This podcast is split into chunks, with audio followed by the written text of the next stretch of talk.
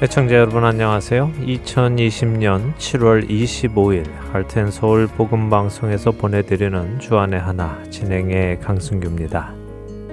지난 한 주도 주님 안에서 온유한 사람으로 살아가심으로 복 있는 자가 되신 여러분 되셨으리라 믿습니다.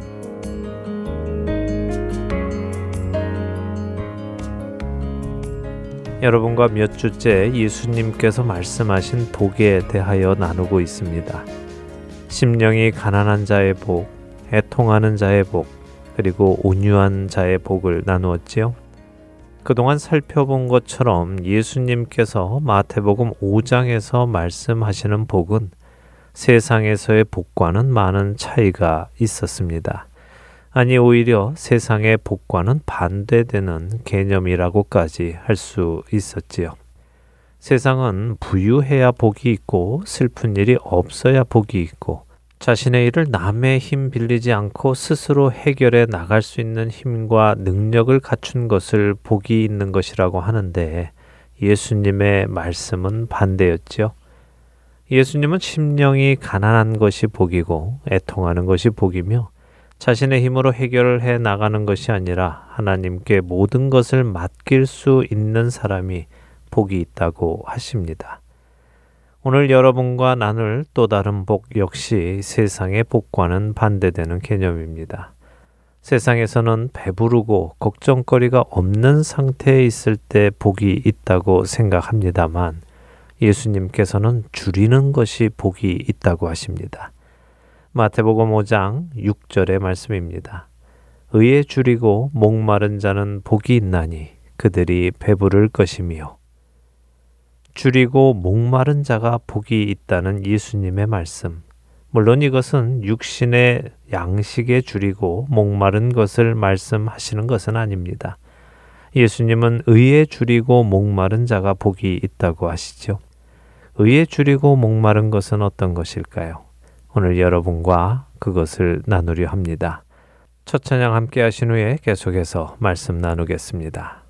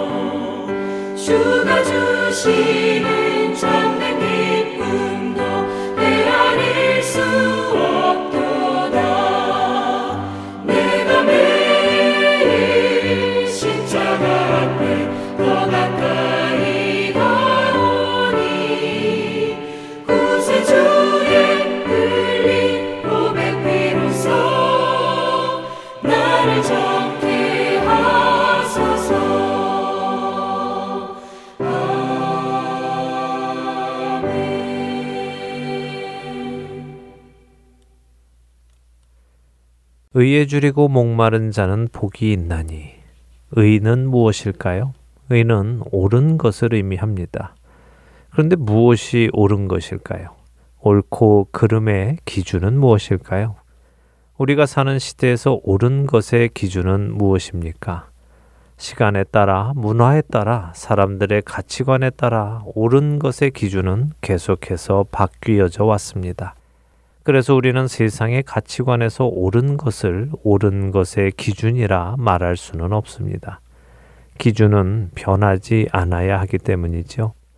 변하는 기준은 모든 것을 엉망으로 만듭니다. 이랬다 저랬다 하기 때문에 기준이 될 수 없지요. 그렇기에 옳은 것의 기준이 되는 것은 변하지 않으시는 하나님, 그 하나님의 말씀 뿐입니다. 풀은 마르고 꽃은 시드나 우리 하나님의 말씀은 영원히 서리라 하라.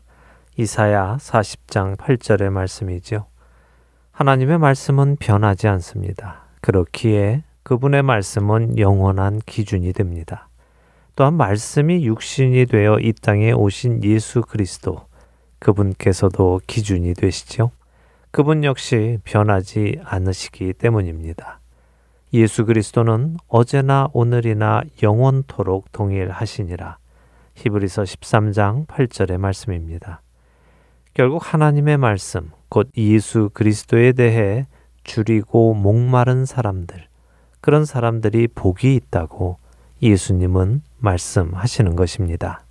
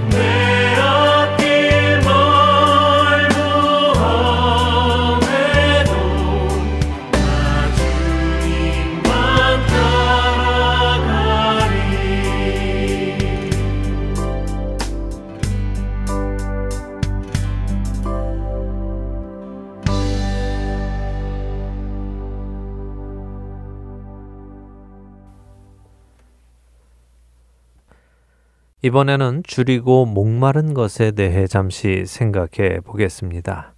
줄이고 목마른 것. 줄이고 목마른 것은 줄임과 목마름을 채워주지 않으면 죽게 되는 상태를 말하는 것입니다. 그렇지 않습니까? 줄인 사람에게 먹을 것을 채워주지 않으면 그 사람은 죽음에 이르게 됩니다. 목마른 사람에게 물을 주지 않으면 그 사람 역시 죽음에 이르게 되죠. 이처럼 줄이고 목마른 것은 아주 심각한 문제입니다. 그 사람이 죽게 되기 때문입니다. 의가 없으면 죽게 되는 사람, 그 사람이 바로 복이 있는 사람인 것입니다. 여러분은 어떻습니까? 의가 없으면 죽을 것 같으십니까? 하나님의 말씀이 없으면 힘이 없고 죽을 것 같이 영혼이 시들시들해지시는지요? 예수 그리스도께서 내 곁에 계시지 않으면 내 영혼이 굶어 죽을 것 같으십니까? 줄이고 목마른 것은 단 한 번의 사건은 아닙니다. 한 번 밥 먹었다고 해서 다시 안 먹어도 됩니까? 물 한 컵 마셔서 갈증이 해소되었다고 해서 이제 물을 안 마시고 살 수 있는지요? 그렇지 않습니다. 우리는 지속적으로 다시 배가 고프고 다시 목이 마르게 됩니다. 그리고 그때마다 필요한 것을 채워 주어야 하는 것이죠. 의에 줄이고 목마른 것, 그것은 한 번으로 끝나는 것이 아니라 반복적으로 채워져야 하는 것입니다. 그렇다면 우리는 어떻게 이 공급을 받을 수 있을까요? 예수님은 요한복음 7장 37절과 38절에서 이렇게 말씀하십니다. 명절 끝날 곧 큰 날에 예수께서 서서 외쳐 이르시되 누구든지 목마르거든 내게로 와서 마시라 나를 믿는 자는 성경의 이름과 같이 그 배에서 생수의 강이 흘러 나오리라 하시니 예수님은 목마른 자들을 초청하십니다. 예수님께 나와 그분을 믿으면 그 사람의 배에서 생수의 강이 흘러 나올 것이라고 약속하시지요. 의에 줄이고 목마른 나의 영혼이 채움을 받을 수 있는 방법은 나의 영혼에 지속적인 하나님의 말씀이 공급되어져야 하고 지속적인 예수 그리스도와의 동행이 이루어져야 얻게 되는 것입니다.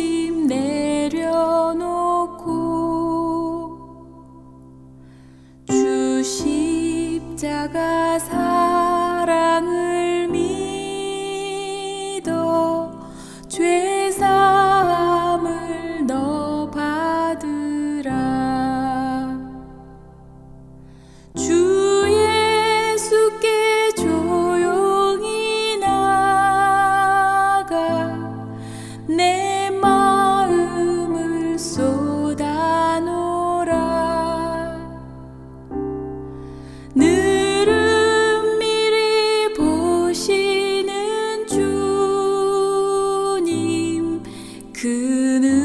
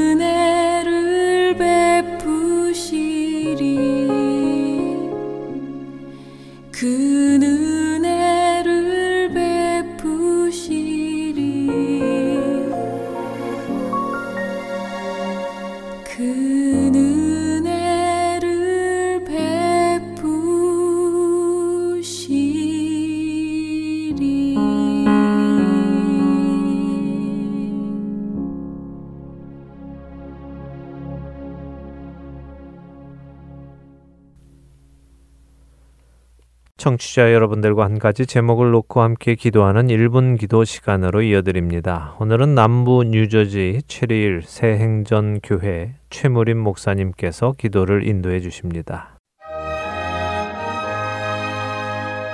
여러분 안녕하십니까? 하텐 서울 1분 기도 시간입니다. 저는 남부 뉴저지 체리일 새행전 교회를 담임하는 최무림 목사입니다. 오늘은 먼저 예레미야서 14장 1절부터의 말씀을 잠깐 여러분들에게 소개해 드리길 원합니다. 예레미야가 예언하던 그 시기에 14장 1절에 보니까 가뭄에 대하여 예레미야에게 임한 여호와의 말씀이라 이렇게 나와 있습니다. 그 당시에 하나님의 심판의 모습으로 어, 이스라엘과 유다 땅에 가뭄이 있었다는 사실을 알게 됩니다. 심판 중에 가뭄으로 인한 안타까운 모습을 계속해서 표현해주고 있는데 물이 없으니 물을 구하려고 찾아다녔으나 하루 종일 찾아서 다니기가 피곤하게 됐다는 모습이 성경에 묘사되고 있습니다.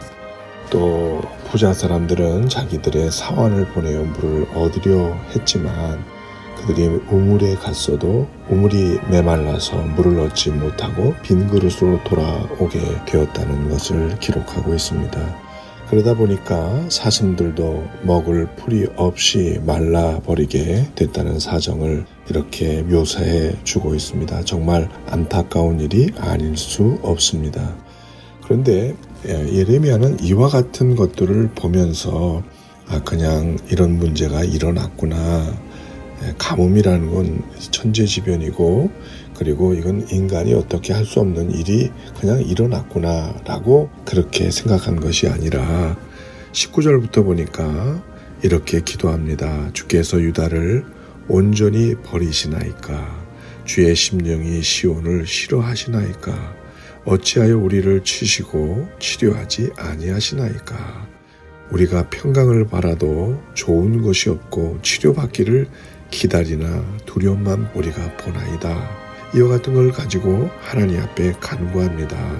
그러면서 이렇게 고백하죠. 여호와여 우리의 악과 우리의 조상의 죄악을 인정하나이다.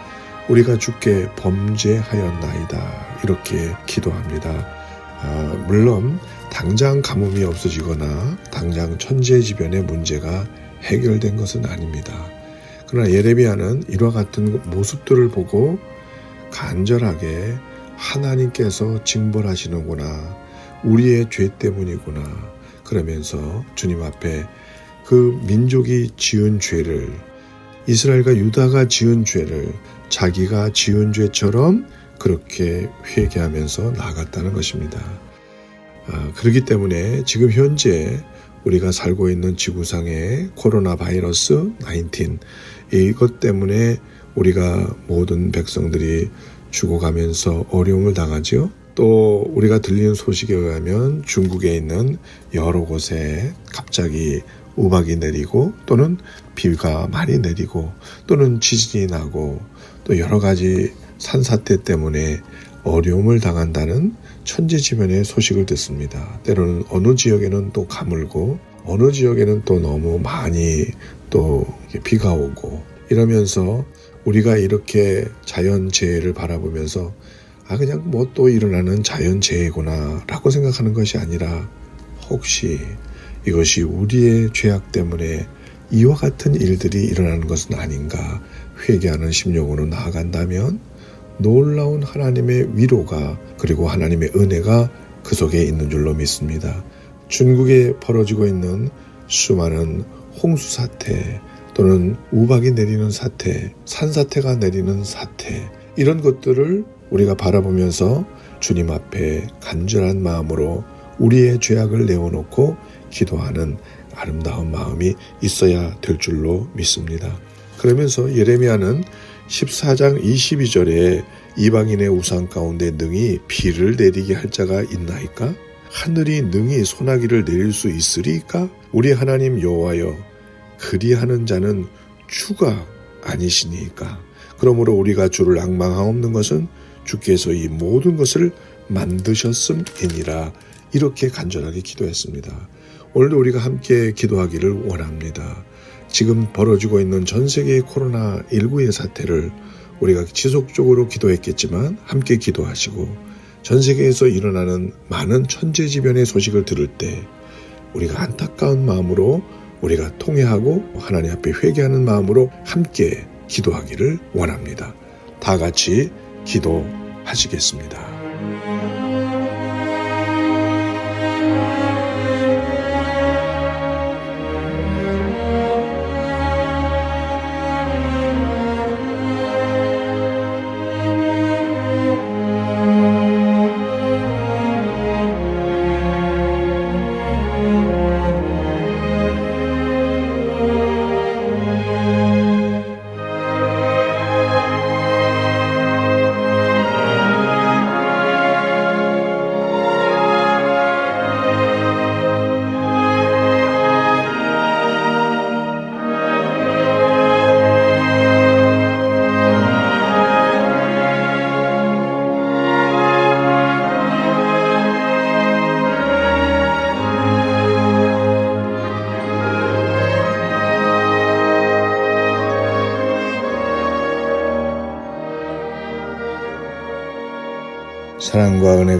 충만하신 아버지 하나님, 아버지 하나님 앞에 간절히 비옵는 것은 저희들이 살고 있는 이 시대에 정말 없었으면 좋았을 코로나 바이러스 19의 사태로 인해서 수많은 사람들이 목숨을 잃는 그런 모습들도 보게 되고 그와 같은 것을 통해서 우리가 굉장한 경제적으로나 또 사회적으로 어려움을 당하고 교회적으로도 자유롭게 모일 수가 없기 때문에 참으로 교회가 많이 침체되어 가고 있는 가운데 있습니다.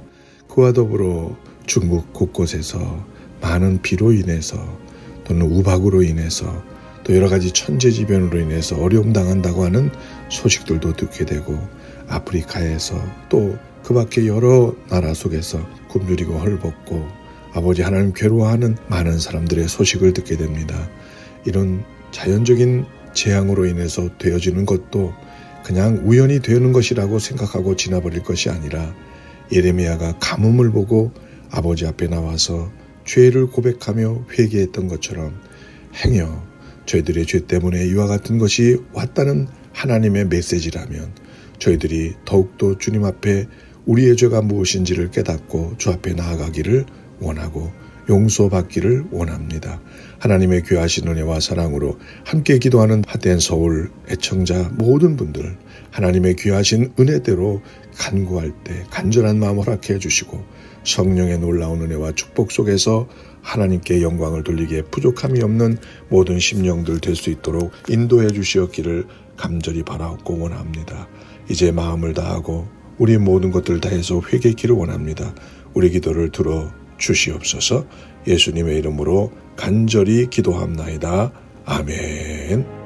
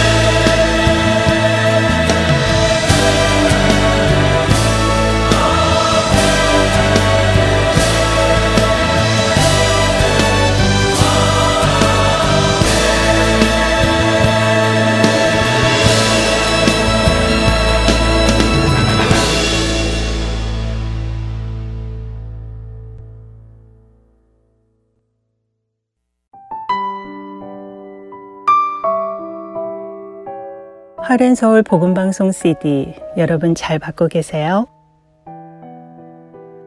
하렌 서울 복음방송 CD는 매주 금요일 이곳 아리조나에서 출발해서 미국 전 지역과 해외로 청취자 여러분들을 찾아갑니다. 하지만 안타깝게도 배송 도중에 분실이 되거나 손상된 채로 배달이 되는 경우가 종종 있습니다. 이런 연유로 CD를 못 받으셨거나 파손 또는 재생이 안 되는 CD를 받으셨을 때는 사무실로 꼭 연락 주세요. 바로 다시 보내드리겠습니다. 여러분들이 방송을 통해서 하나님을 알아가시고 예수님을 닮아가는 것이 본 하렌 서울 복음 선교회의 사명이기 때문입니다. 연락 주실 전화번호는 602-866-8999입니다.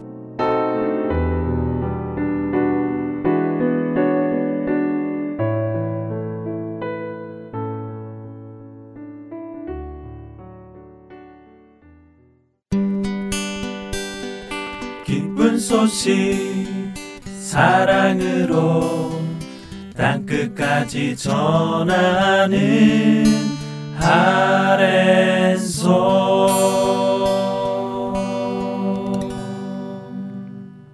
계속해서 함께 읽는 계시록으로 이어드립니다.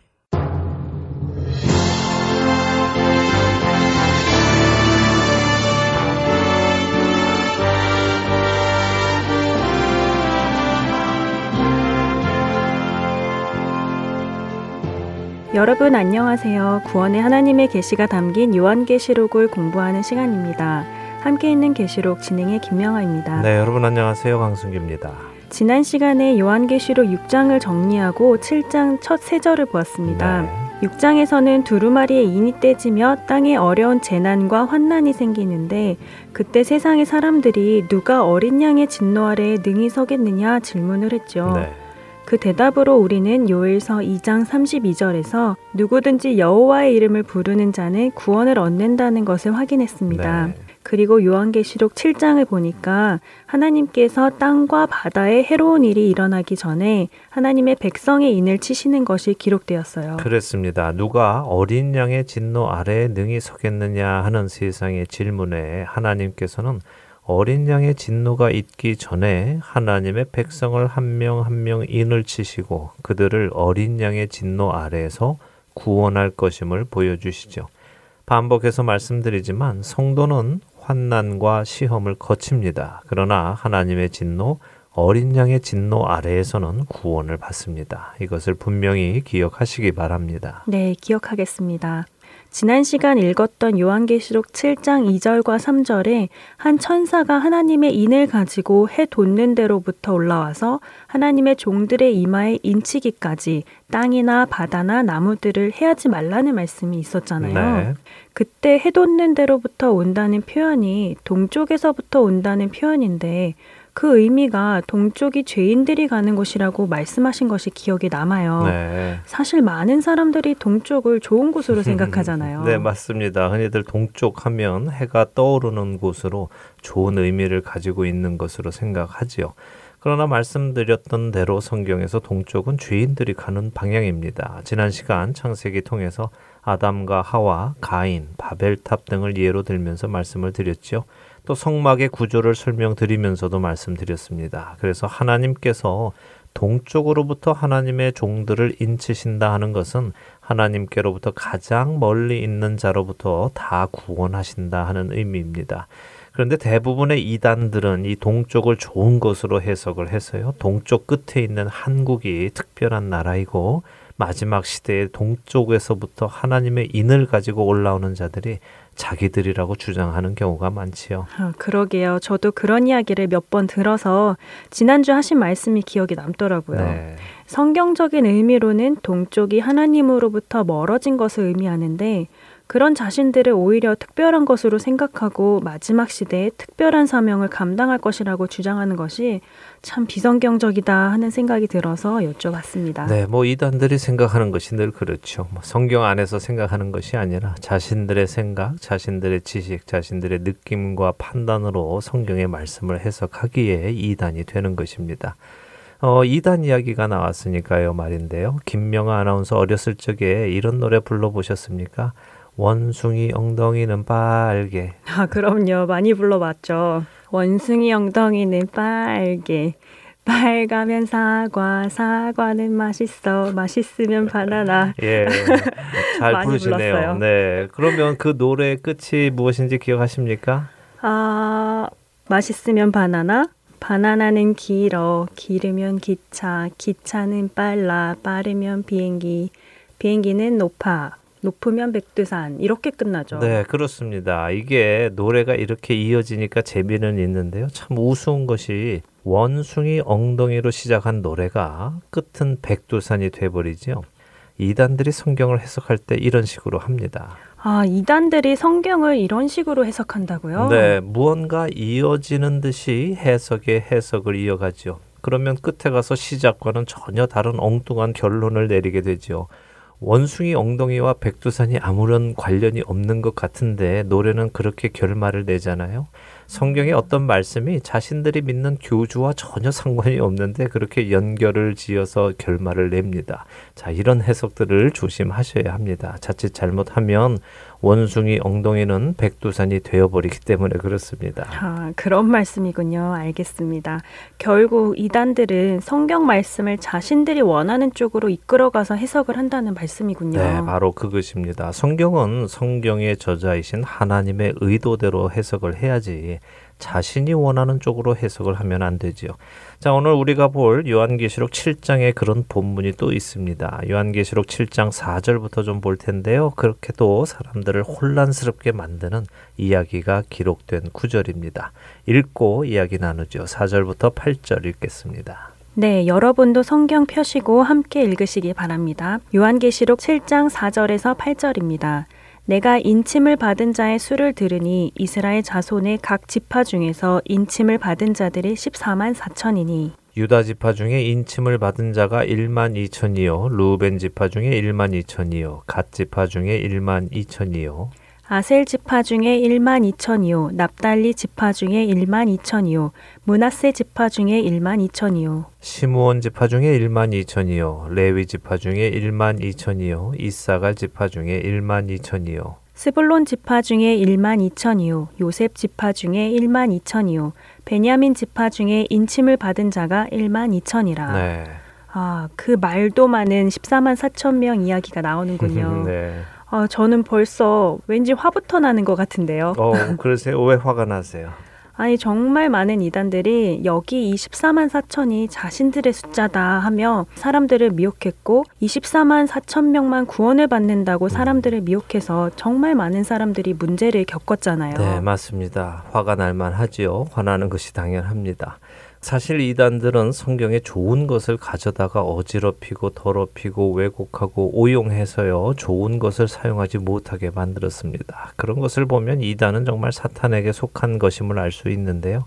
사실 새 하늘과 새 땅, 이거 얼마나 좋은 것입니까? 우리가 다 기다리는 것 아닌가요? 그런데 이단 때문에 우리가 새 하늘과 새 땅을 함부로 말하지 못합니다. 네, 맞아요. 신천지 때문에 우리가 새 하늘과 새 땅을 이야기하면 사람들이 의심의 눈초리로 쳐다봐요. 네, 정말 안타깝지요. 또 그들이 성경 공부를 하도 해서 성경 공부하는 것도 사람들이 삐딱하게 봅니다. 또 이 14만 4천도 마찬가지죠. 많은 이단들이 14만 4천이 곧 자신들을 의미하는 것이라고 주장을 합니다. 그렇게 해서 세상을 혼란스럽게 했죠. 그렇죠. 그러면 이 14만 4천은 누구인가요? 예, 참 어려운 질문입니다. 이단들이 저마다 자신들이 14만 4천이다 하고 주장할 수 있는 이유는요. 성경을 통해 이들이 명확히 누구라고 말할 수 없다고 생각하기 때문인데요. 그러니 각자가 자신들이라고 해도 그것이 그럴듯하게 들리는 것입니다. 실제로도 신학자들 사이에는 이 14만 4천 명이 누구냐를 두고 끝없는 대립이 있습니다. 어떤 사람들은 이 14만 4천 명이 말 그대로 구원받는 유대인의 숫자다. 또 어떤 사람들은 아니다. 구원받은 교회를 상징하는 숫자다. 또 어떤 사람들은 순교했다가 부활한 사람의 존재다. 어떤 사람들은 이스라엘 교회 구분 없이 그냥 구원받는 사람들 상징적인 숫자다. 여러 가지 해석이 있습니다. 아, 복잡하게 많은 해석이 있군요. 네. 그러면 어떤 해석을 따라야 할까요? 글쎄요, 어떤 해석을 따르자 하는 것보다 말씀을 말씀 그대로 한번 보도록 하지요. 사절에 보면요, 요한이 인침받은 하나님의 종들의 수를 들었다고 합니다. 앞절에 천사가 하나님의 종들의 이마에 인을 친다고 했지요. 그리고 그 인침받은 사람들의 숫자를 들었다고 했습니다. 그리고서는 말을 합니다. 그 수를 들으니 이스라엘 자손의 각 지파 중에서 이렇게 말을 시작합니다. 그렇다면 지금 나오는 이 사람들은 어떤 사람이라고 보는 것이 옳을까요? 말씀 그대로 보면 이스라엘 사람들이라고 보는 것이 맞을 것 같은데요. 네, 그렇다고 생각하지 않으세요? 굳이 이 사람들이 이스라엘 사람들이 아니다라고 해석해야 할 만한 근거가 있을까요? 사실은 없습니다. 오히려 이 사람들이 이스라엘 사람들이다 할 만한 근거가 더 있지요. 그러나 지금 말씀드리지는 않고 우리가 성경을 읽어 나가면서 자연히 알게 되도록 조금 기다리겠습니다. 지금은 지금 읽은 본문만 가지고 이야기하지요. 요한이 인침받은 사람의 수를 들으니까 이스라엘 자손의 각 지파 중에서 인침받은 자들이 14만 4천이다 하고 들었습니다. 그리고는 열두 지파의 이름과 그들의 숫자가 나오지요. 숫자는 모두가 동일하게 되어 있습니다. 무엇입니까? 1만 2천이네요. 12지파 곱하기 각 지파에 1만 2천, 14만 4천이 맞네요. 골고루 구원받네요. 네, 숫자로 보면 그렇죠. 각 지파별로 12,000명씩 구원을 받습니다. 자, 그럼 왜 12,000명씩이냐? 이 숫자가 무엇을 상징하느냐? 또 많은 사람들이 여기에 관심을 가집니다. 그런데 성경도 거기에 관심을 가지실까요? 이 12,000명이라는 숫자가 무엇을 의미하는지 성경이 관심을 가지고 그 의미가 무엇인지를 찾아봐라. 이런 분위기로 말씀하고 계실까요? 그래 보이지는 않습니다. 대신 우리에게 분명히 보이는 몇 가지가 있습니다. 무엇일까요? 그것은 이스라엘 열두 지파의 이름이 구약에 있던 열두 지파의 이름과 달라졌다는 것입니다. 아, 그런가요? 열두 지파 이름을 잘 모르는 저 같은 사람들은 별다른 것을 모르겠는데요. 네. 그런데 열두 지파의 이름이 달라졌다면 그건 좀 이상하네요. 열두 지파 중에 더 생긴 사람이 있거나 없어진 사람이 있다는 것인가요? 네, 뭐 그런 변화가 있는 것입니다. 간단히 설명을 드리죠. 원래 야곱의 열두 아들은 장자 루벤으로부터 시작을 해서 시므온, 레위, 유다, 단, 납달리, 갓, 아셀, 이사갈, 스불론, 요셉, 그리고 베냐민 이렇게 열두 명입니다. 그런데 민수기 1장에 가면 백성들의 수를 세며 레위 지파는 하나님의 성막을 섬기는 사람들로 따로 구분을 해서 12지파에서 뺍니다. 그러면 11지파가 남지요? 근데 여기서 요셉도 뺍니다. 그러면 몇이 남습니까? 열두 지파에서 레위와 요셉을 빼면 열 지파가 남네요. 그렇습니다. 남은 열 지파에 요셉의 두 아들 에브라임과 문하세를 지파에 넣습니다. 열 지파에서 요셉의 아들 둘을 넣으니 다시 열두 지파가 되는군요. 네, 그렇죠. 이래서 민수기에서 백성을 셀 때는 루벤, 시므온, 유다, 단, 납달리, 갓, 아셀, 잇사갈, 스불론, 에브라임, 므낫세, 베냐민 이렇게 열두 지파가 되지요. 이렇게 구분된 열두 지파는 구약 시대 내내 이어집니다. 그런데 지금 요한이 보니까 그 열두 지파가 달라져 있습니다. 유다가 제일 먼저 나오고 그 다음에 르우벤, 갓, 아셀, 납달리, 므낫세, 시므온, 레위, 잇사갈, 스불론, 요셉, 베냐민 이렇게 된 것이군요. 네, 음, 그런데 없어졌던 레위와 요셉이 다시 나왔네요. 그렇죠. 없어졌던 둘이 다시 들어간 것이면 있던 둘이 없어진 것인데 단과 에브라임이 없어진 것이군요. 네, 결과적으로 따져 보면 야곱의 열두 아들 중 단이 없어진 것이고 그 자리에 요셉의 아들 므낫세가 들어간 것이 된 것입니다. 자, 여기 이 열두 지파의 이름 때문에 또 많은 해석들이 있습니다. 대체적으로 유다가 장남인 루벤보다 앞서서 이름이 기록된 것은 유다를 통해 왕권이 이스라엘에 세워졌고 그 왕권을 통하여 메시아가 오셨기 때문에 유다가 영적인 장남이다 합니다. 여기에는 별 다른 이견이 없습니다. 다 동의하지요. 그런데 그 후에 단지파가 없어진 이유, 또 에브라임이 없어진 이유는 단지파가 우상 숭배에 앞장서서 그랬다. 에브라임도 우상 숭배를 해서 그랬다 하는 의견들과 함께 우상 숭배는 단과 에브라임만 한 것이 아니라 이스라엘 백성 모두가 했는데 그들만 없어지는 것은 형평에 맞지 않다 하는 의견도 대립을 합니다. 또한 구약 에스겔서 47장과 48장에 예언된 메시아의 왕국에서 다스릴 열두 지파의 이름에는 단도 나오고 에브라임도 나온다 하는 주장도 있죠. 아, 그런가요? 음, 그러면 더 혼란스럽네요. 도대체 어떻게 음. 이해하나요? 예, 저는 이렇게 생각합니다. 우리가 굳이 이 열두 지파의 이름이 왜 이렇게 바뀌었는지 꼭 알아야 할까 하는 생각을 하는데요. 만일 알아야 할 정도로 중요한 일이었다면 성경은 우리로 그것을 알 만한 말씀을 주셨거나 추측의 근거를 적어 놓으셨을 것이라고 저는 생각합니다. 근데 지금 이 하나님의 종의 인침을 받은 열두 지파는 그냥 요한의 눈에 보인 것입니다. 그렇게 보인 것이죠. 요한이 보니까 이 사람들이 보였다는 것입니다. 열두 지파를 누구보다 잘 알고 있을 요한이 아니었겠습니까? 그는 유대인이었으니까요. 그런데 그런 요한이 어 이상하다 단지파가 안 보이네 어 에브라임 지파가 없네 왜 그렇지 하는 것 같아 보이지 않습니다. 그냥 자신이 보는 그대로 나열하고 있을 뿐이죠. 자, 지금부터 제가 드리고자 하는 말씀을 잘 들어보세요. 제가 전에도 이런 말씀을 드린 적이 있습니다.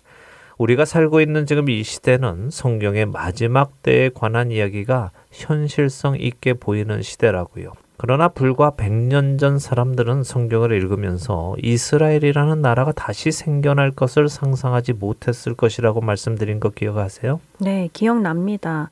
예루살렘이 주 70년에 멸망하여 완전히 사라지고 유대인들이 온 세상에 뿔뿔이 흩어져 살아가며 마치 이 세상에서 사라진 것 같이 거의 2000년을 살아왔기 때문에 네. 그 2000년 사이에 살던 사람들에게는 교회가 이스라엘을 대체한 것이 너무 자연스러운 사실로 받아들여졌다고 하셨죠. 맞습니다. 이스라엘이 없으니까 교회가 이스라엘을 대체했다 하는 믿음이 생겨난 것입니다. 그런 것을 대체 신학이라고 하는데요. 그러나 이것을 탓할 일은 아닙니다. 없으니까 충분히 그런 생각이 들 만하지요. 그런데 1948년에 이스라엘이 다시 지중해 그 땅에 나라를 세우고 1967년에 예루살렘을 부분적으로 회복하고 하면서 세상에서 사라졌던 것 같은 성경 속 이스라엘이라는 나라가 다시 실제하게 된 것이죠. 자, 그러면 이 계시록을 쓰고 있던 요한 사도의 때도 한번 생각을 해 보죠. 요한 사도의 시대에 이스라엘에는 몇 집 하나 살고 있었을까요? 글쎄요, 잘 모르겠는데요. 네, 잘 모르시죠. 근데 우리는 사실 너무 생각을 안 합니다. 생각을 좀 해봐야 되는데요. 자, 보세요. 사실 이스라엘은 이미 솔로몬의 아들이 르호보암 때의 북이스라엘과 남유다로 나뉘었습니다. 이 사실은 아시죠? 네, 그건 잘 알죠. 네, 그때 북이스라엘은 12지파 중에 10지파가 힘을 합쳤고요. 남유다는 유다와 베냐민 두 지파만 합쳤습니다. 훗날 북이스라엘은 아수르에 의해 멸망을 하지요. 그때 북이스라엘 사람들은 뿔뿔이 흩어졌습니다. 그리고 그 북이스라엘 땅에는 다른 민족들이 이주해 와서 살지요. 이렇게 되어 그들의 피가 섞이게 됩니다. 그래서 유대인들은 그 북이스라엘 지역에 살던 사람들을 사마리아인이라고 부르면서 그들을 멸시하고 상대하지도 않았습니다. 그러면 이스라엘 열두 지파 중에 열 지파가 사라졌다는 것인가요? 아, 뭐 그렇게 주장하는 분들도 계십니다만 그렇지는 않았을 것입니다. 왜냐하면 북이스라엘이 우상을 섬기고 악을 행할 때에 하나님을 온전히 섬기고자 하는 사람들이 많이 남유다로 이주해 갔기 때문입니다. 역대하 15장 9절 같은 경우 남유다의 왕 아사가 종교 개혁을 강행하고 하나님을 열심히 섬기자 북이스라엘 사람들이 하나님께서 아사 왕과 함께 하심을 보고 아사에게 돌아오는 자가 많았다 하고 기록을 하고 있습니다. 그러니까 꼭 그때뿐 아니라 하나님을 온전히 찾는 자들이 역사 속에서 남유다로 많이 유입은 되었을 것입니다. 그러나 분명한 것은 그 숫자는 북이스라엘 주민들에 비해 많지는 않았겠지요. 음, 그렇겠네요. 대부분 열지파 사람들은 북이스라엘에 살았을 테고 그 중에 하나님을 찾는 소수의 사람들이 남유다로 들어왔을 것 같네요. 그렇죠. 자, 그런 생각을 하면서 지금 이 계시록을 쓰고 있는 사도 요한을 생각해 보도록 하지요. 사도 요한이 이 계시록을 쓴 것은 보통 주후 90년 정도로 알려져 있습니다. 물론 학자에 따라 더 전에 썼다고 하는 분들도 계십니다. 그렇다 하더라도 대부분의 학자들이 이 계시록은 예루살렘이 로마에게 멸망당한 주후 70년 이후에 쓰여졌다는 것에는 동의를 합니다. 자, 생각을 해보세요. 예루살렘이 예수님께서 말씀하신 것처럼 돌 위에 돌 하나도 남지 않았습니다. 이스라엘의 열두 지파는 다 뿔뿔이 흩어져서 전 세계에 사라진 것처럼 보입니다. 역사 속에서 이스라엘은 사라진 것처럼 보이죠. 하나님께서 아브라함에게 약속하신 그 약속, 네 자손에게 내가 땅을 주겠다고 하신 그 약속이 끝난 것처럼 보이는 것입니다. 그런데 그런 요한이 하늘에서 보니까 이스라엘 열두 지파가 보이더라는 것입니다. 그것도 각 지파에 만 이천 명씩이나 하나님의 종이라는 인을 받는 것을 보았습니다. 그 열두 지파 중에 누가 빠졌나 하는 것보다 더 중요한 것은 이스라엘이 사라진 것 같은 이때에도 여전히 이스라엘은 있더라 하는 것입니다. 하나님께서 구원하시더라는 것이죠. 음, 그렇군요. 보는 관점을 바꾸어 보니 여전히 이스라엘을 구원하시는 하나님의 주권과 하나님이 약속을 지키시는 분인 것을 보게 되는군요. 그렇습니다. 자, 성경이 보게 해주시는 것을 보는 우리가 되기를 바랍니다. 성경은 지금 열두 지파 중에 누가 빠졌느냐를 보여주시려는 것이 아니라 없어진 것 같은 이스라엘도 여전히 하나님 안에서 구원받고 있다. 그 수가 완전하다. 충만하다 하는 것입니다. 빠지는 것이 아니라 오히려 완전하다는 것이죠. 종종 어떤 분들은 그런 말씀 하십니다. 아니, 지금 자신들이 어느 지파인지 아는 사람이 없는데 이스라엘 열두 지파가 무슨 의미가 있느냐 하시기도 합니다.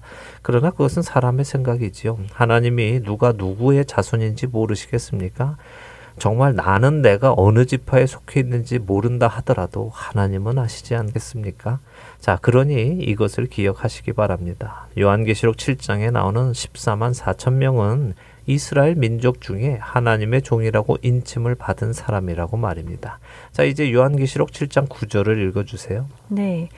이 일 후에 내가 보니 각 나라와 족속과 백성과 방언에서 아무도 능히 셀 수 없는 큰 무리가 나와 흰 옷을 입고 손에 종려가지를 들고 보좌 앞과 어린 양 앞에 서서 네, 자 정리를 하지요. 요한계시록 6장 끝에서 누가 하나님과 어린 양의 진노 앞에 능히 설 수 있느냐 하고 세상 사람들이 물었습니다. 지금 요한계시록 7장에 오니 이 땅을 해롭게 할 재난을 보낼 천사들이 땅 내 귀퉁이를 잡고 있는 것을 보여줍니다. 그리고는 아직 해하지 말라고 합니다. 언제까지요? 하나님의 종들의 이마에 인치기까지요. 네, 하나님의 종들이 다 확인될 때까지 하나님의 진노는 내리지 않는다는 것입니다. 그 종들이 누군가 먼저는 이스라엘 백성 열두 지파를 보여줍니다. 그리고는 요한이 이 일 후에 내가 보니 각 나라와 족속과 백성과 방언에서 아무도 능히 셀 수 없는 큰 무리가 나오죠. 이스라엘뿐 아니라 각 나라와 족속과 백성과 방언 그러니까 전 세계 모든 민족에게서 구원받는 자들이 나옵니다. 그렇군요. 이스라엘만 구원받는 것이 아니라 세상 모든 곳에 있는 족속 중에 하나님의 이름을 부르는 자들, 하나님의 종의 인을 받은 자들이 하나님의 진노 아래에 능히 설 수 있는 것이군요. 그렇죠. 그들은 모두가 흰 옷을 입고 있습니다. 흰 옷은 자신들을 세상에서 더럽히지 않고 그리스도와 함께 걸은 자들이 입은 옷인 것을 우리는 이미 여러 번 확인을 했습니다. 이제 이 14만 4천 명이 누구인지 혼란스러워하지 않으시기를 바랍니다. 또 혹시 누군가가 우리가 그 14만 4천 명입니다 하고 미혹해도 넘어가지 마시기 바랍니다. 우리 이방인 그리스도인들은요, 각 나라와 족속과 백성과 방언에서 나오는 큰 무리에 속한 자들입니다. 음, 그렇네요. 사실 이단들이 자신들을 이런 유다 지파, 르우벤 지파 이렇게 이름하는 것부터 좀 이상했어요. 네. 이제 잘 이해한 것 같습니다. 함께 읽는 계시록 오늘 시간이 또 다 되었는데요. 다음 주가 또 기다려집니다. 한 주간도 세상에서 더럽힘 받지 않도록 자신을 지켜내시는 여러분 되시기를 바라며 저희는 여기에서 마치도록 하겠습니다. 네, 한 주간도 승리하시기 바랍니다. 다음 주에 뵙겠습니다. 안녕히 계세요. 안녕히 계세요.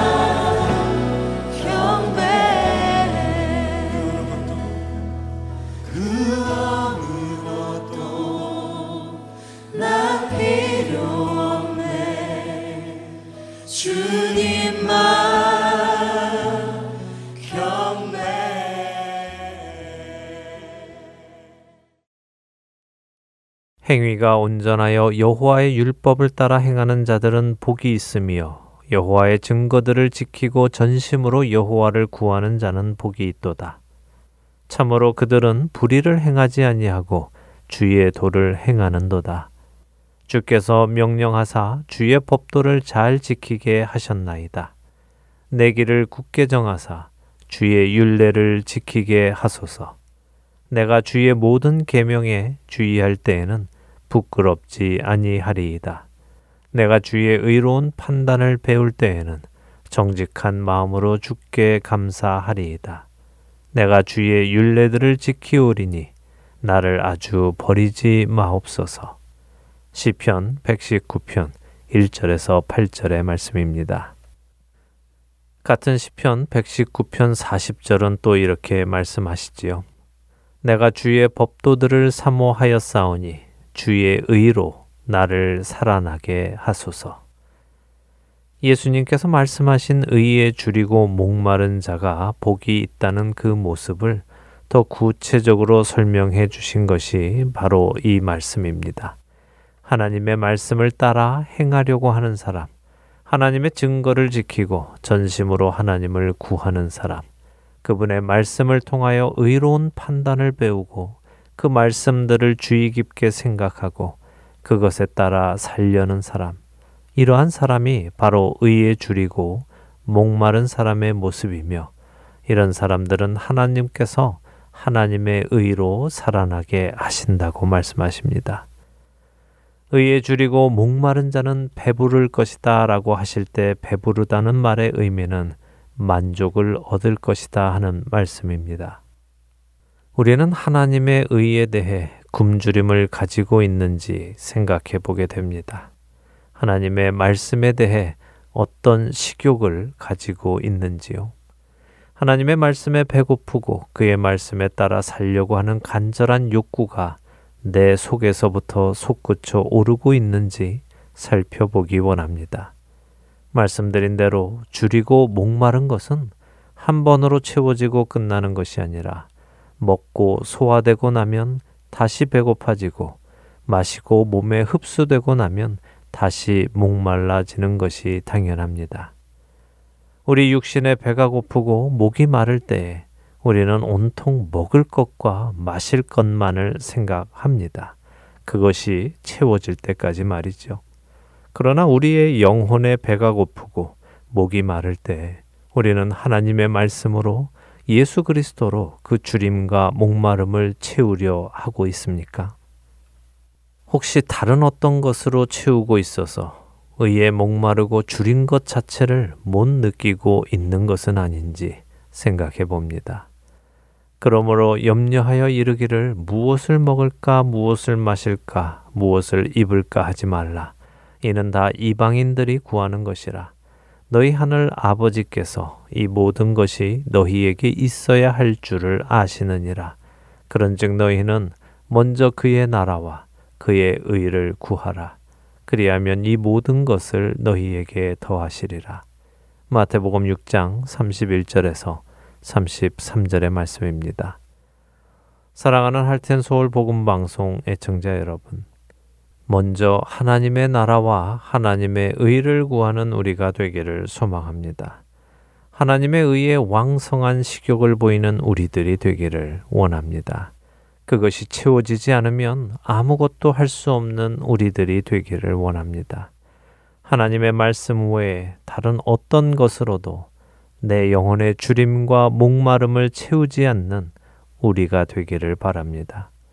오직 예수 그리스도로 우리의 영적 배고픔과 목마름을 채움으로 참된 만족을 얻는 저와 애청자 여러분 한 분한 한 분이 되시기를 소원하며 오늘 주안의 하나 여기에서 마치도록 하겠습니다. 함께 해주신 여러분들께 감사드리고요. 저는 다음 주 이 시간 다시 찾아뵙겠습니다. 지금까지 구성과 진행의 강순기였습니다. 애청자 여러분, 안녕히 계십시오.